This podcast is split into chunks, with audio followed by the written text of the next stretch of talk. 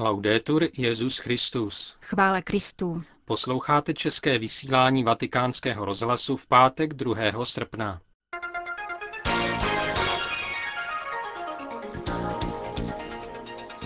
Spravodajský blok a pravidelná páteční homílie otce Richarda Čemuse k nadcházející neděli. Hezký poslech vám přejí Jana Gruberová a Petr Havlíček. Zprávy vatikánského rozhlasu. Vatikán. Papež František napsal vlastní rukou poselství adresované muslimům na celém světě a obzvláště jejich náboženským vůdcům. Přeje jim vše nejlepší ke svátku Id al-Fitr, který zakončuje postní měsíc Ramadán. Je to osobní papežova iniciativa. Myslím, že takto chtěl vyjádřit svou úctu k muslimským věřícím. Vím, že před několika lety, ještě jako arcibiskup Buenos Aires, poslal jednoho kněze své diecéze na studium arabštiny do Káhyry. Chtěl mít schopného a připraveného člověka pro dialog s islámem. V prvním roce svého pontifikátu a v aktuálním kontextu chce papež jasně naznačit, že mezináboženský dialog a zejména dialog s islámem je jednou z priorit jeho úřadu. Komentuje krok svatého otce předseda Papežské rady pro mezináboženský dialog kardinál Jean-Louis Torán.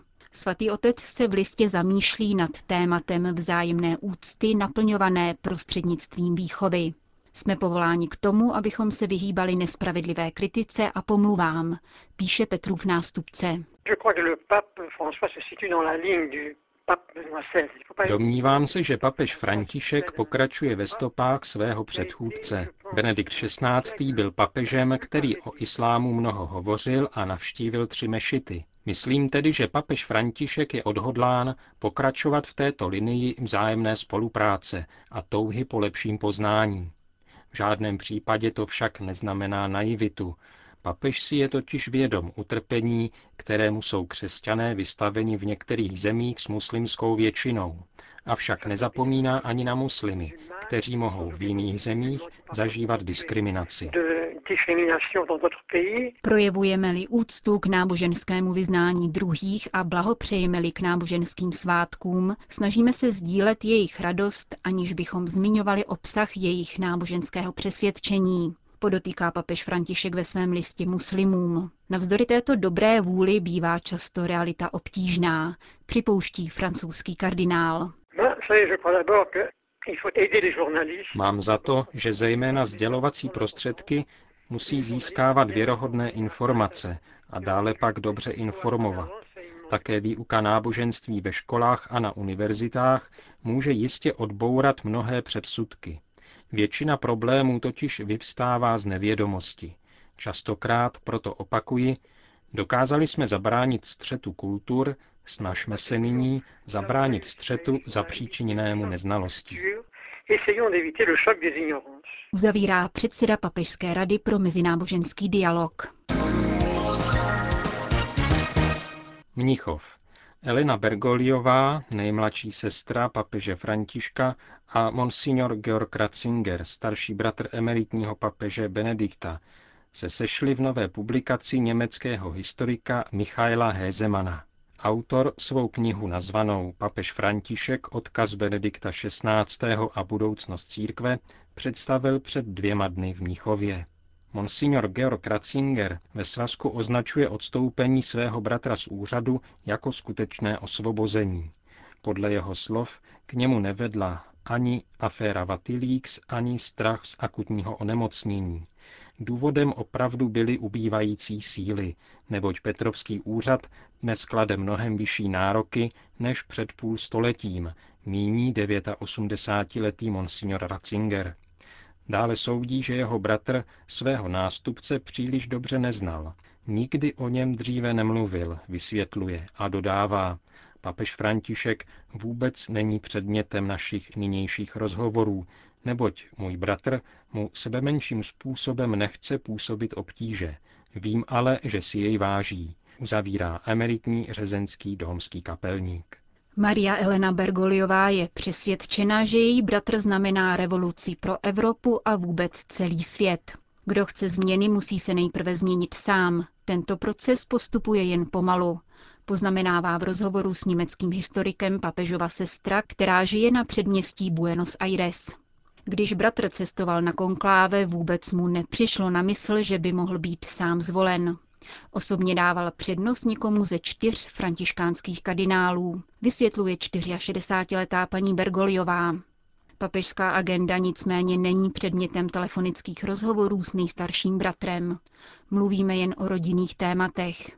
Papež František telefonuje, jak je to jen možné.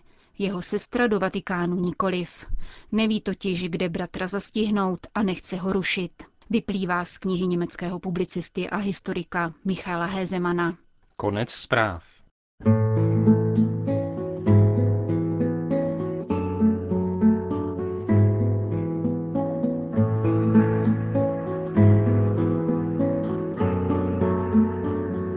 Ta cesta bude dlouhá. Tak nazval otec Richard Čemus svou homílí k 18. neděli v mezidobí.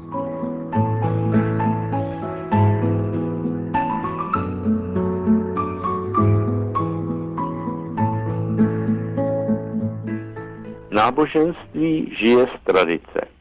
Ta sebou přináší zakonzervování určitých pojmů, které činí naši řeč o Bohu tak trochu archaickou, lépe řečeno nesrozumitelnou. Zeptal jsem se vrátného, jak na něj zapůsobil nový papež František. Tomu, co říká, konečně rozumíme. Zněla odpověď mladého Itala s plachým úsměvem, tak trochu jako by se styděl, že neřekl něco moudřejšího. Papež František skutečně překvapuje nevýdanou prostotou řeči. Mluví v jednoduchých větách a používá obrazy z denního života. Dobře to vystihl žurnalista Paul Bade, když napsal, že Benedikt XVI. zřídil na svatopetrském náměstí univerzitu, František naproti tomu základní školu, přičemž učební program je tentýž. Zajímavý by byl průzkum, kdo dnes ještě rozumí slovu marnost. Pro mě je pojem marnost spojen s jistým filmem o Rembrandtovi, který na konci života silně prožíval nejen marnost světa, ale i veškerého svého osobního konání. Je téměř šokující vidět tak velkého muže, zanechavšího nám tolik překrásných obrazů, pochybovat o smyslu svého života a práce a propadat bez naději. Film mu vkládá do úst ona známá slova z knihy Kazatel.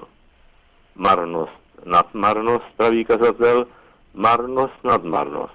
Všechno je marnost co má člověk za všechno svoje namáhání a snahu, s níž se blahočí pod sluncem. Ano, po všechny dny má jen starosti, trápení je jeho zaměstnáním, ani v noci si jeho srdce neodpočine. I tohle je marnost. Umět žít tento život k dobru a nevkládat naděje do iluzí, je jistě zásadním požadavkem rozumu. Ten se ptá, co musím udělat, abych nepropadl bez naději, když vidím chabé výsledky své práce. Co jí dává smysl? Co jí zachraňuje pro věčnost? Jistě ne já sám, ale ve společenství s Bohem. A rovná slova kazatele se dnes dají vztáhnout na workoholiky všech ražení a jistě nejenom na ně. Nejde totiž o to, kolik toho udělám, ale jak. Dělám-li to s nasazením celé své osoby, s láskou k Bohu, který mě povolal činit to, co činím, a s láskou bližnímu, který z výsledku mé práce bude mít užitek, anebo taky škodu tento dialogický charakter dává práci hodnotu a to někdy tak velikou, že se práce sama stává modlitbou, oslavou Boha a účastí na dotváření světa.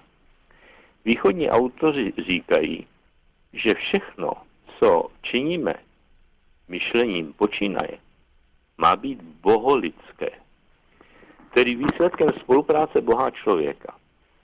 Hrob kardinála Špidlíka ve Velehradské bazilice zdobí jeho citát. Všechno, co jsme dělali s láskou, přechází s Kristem na věčnost. Ano, člověk musí s Kristem zemřít, aby žil. Nejen to. A poštol Pavel nás ujišťuje, že jsme s Kristem už skříšení byli. A nabádá nás usilovat o to, co pochází z hůry, tedy o věci duchovní. Na to myslete, píše, co pochází z hůry, ne to, co je na zemi. Jste přeci už mrtví a váš život je s Kristem skrytý v Bohu. Umrtvěte proto všechno, co je ve vašich údech pozemského, neobelhávejte jeden druhého, slečte ze sebe člověka starého s jeho počínáním a oblečte člověka nového. Jak tomu rozumět? Asi jen ten člověk skutečně žije, který denodenně umírá malými obětmi, které přináší. Jeho sebezáporem rozkvétají však lidé kolem něj. Kdo se bojí o svůj život a nechce se ani trochu druhému darovat, bere lidem kolem sebe i sám sobě vzduch. Kdo naopak se denodenně sjednocuje s Kristem, v něm žije, pohybuje se a je, vytváří kolem sebe ráj. A poštol Pavel nás pozbuzuje umrtvovat se tam, kde hrozí smilstvo, nečistota, chlípnost, zlá žádostivost a chamtivost, která je modloslužbou. Dnes sotva asi kdo ví, co tyto pojmy přesně znamenají. Zjevné ale je, že jde o tragický nedostatek respektu a lásky k druhému a že jsou formou egoismu, která souvisí s blahobytem. Proto má askeze v tradičním slovníku název životodárné umrtvování. Je to každodenní umírání a vzkříšení k novému životu. Uvážíme-li, o jak zásadní otázky lidského života v Evangeliu jde, chápeme, že se Ježíš nenechá zatáhnout do rodinných svárů o majetek. Dává příslip. Hledejte nejprve Boží království a vše ostatní vám bude přidáno. Jdeme. Cesta tam je dlouhá. Žalmista nás svou neotřesitelnou vírou doprovází. Rozkazem vracíš Bože člověka v prach a pravíš, vraťte se smrtelníci. Neboť tisíc let je v tvých očích jako včerejší den, který minul. A jako noční hlídka. Uchvacuješ je, jsou jako raní sen, podobají se půčící trávě. Z rána kvete a vují, večer je zkosena a vadne. Nauč nás počítat naše dny, ať dojdeme k moudrosti srdce. Obrať se, hospodine, jak dlouho ještě budeš čekat. Slituj se nad svými služebníky, nasyť nás brzy svou slitovností. Ať jásáme a radujeme se po celý život. Ať je nad námi dobrotivost Pána našeho Boha, dej zdar práci našich rukou, dej zdar práci našich rukou.